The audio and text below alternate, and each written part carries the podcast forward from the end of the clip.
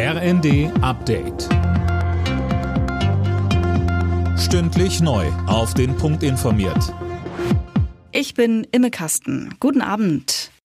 Wer übermorgen fliegen will, der muss sich auf Flugausfälle und Verspätungen gefasst machen. Die Gewerkschaft Verdi hat die Sicherheitsbeschäftigten unter anderem an den Flughäfen Hamburg, Bremen, Berlin, Leipzig, Frankfurt und Stuttgart zum Warnstreik aufgerufen. Tim Britztrup. Insgesamt sollen 25.000 Angestellte die Arbeit am frühen Donnerstagmorgen niederlegen, und zwar bis Mitternacht. Weil dann weder Gepäck noch Passagiere kontrolliert werden können, dürften die meisten Flüge gestrichen werden.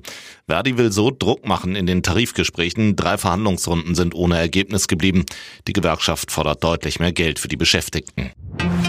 Finanzminister Lindner hat im Bundestag den Haushalt fürs laufende Jahr gegen Kritik verteidigt. Es sei kein Spar, sondern ein Gestaltungshaushalt, sagte er bei den abschließenden Beratungen.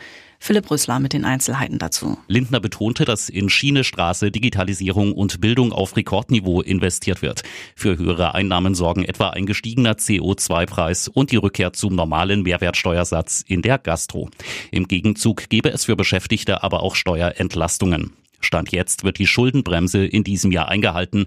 Trotzdem kommt Kritik von der Opposition. Die Union zum Beispiel hätte sich mehr Sparanstrengungen gewünscht.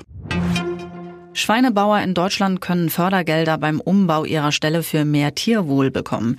Die EU-Kommission hat grünes Licht für Subventionen in Höhe von einer Milliarde Euro gegeben. Die Bauern sollen mit dem Geld etwa größere Ställe und Belüftungsanlagen kaufen können. Mehrere Abos für die Fußballspiele der ersten und zweiten Bundesliga. Damit könnte ab dem Sommer 2025 Schluss sein. Das Bundeskartellamt hat grünes Licht für die Vergabe an einen Anbieter gegeben, teilte die DFL mit Grund. Durch die Aufteilung der TV-Rechte auf mehrere Anbieter gäbe es jetzt genügend Wettbewerb, heißt es. Die DFL hat die Rechte ab Sommer 2025 ausgeschrieben. Ob tatsächlich nur ein Anbieter den Zuschlag bekommt, ist aber noch offen. Alle Nachrichten auf rnd.de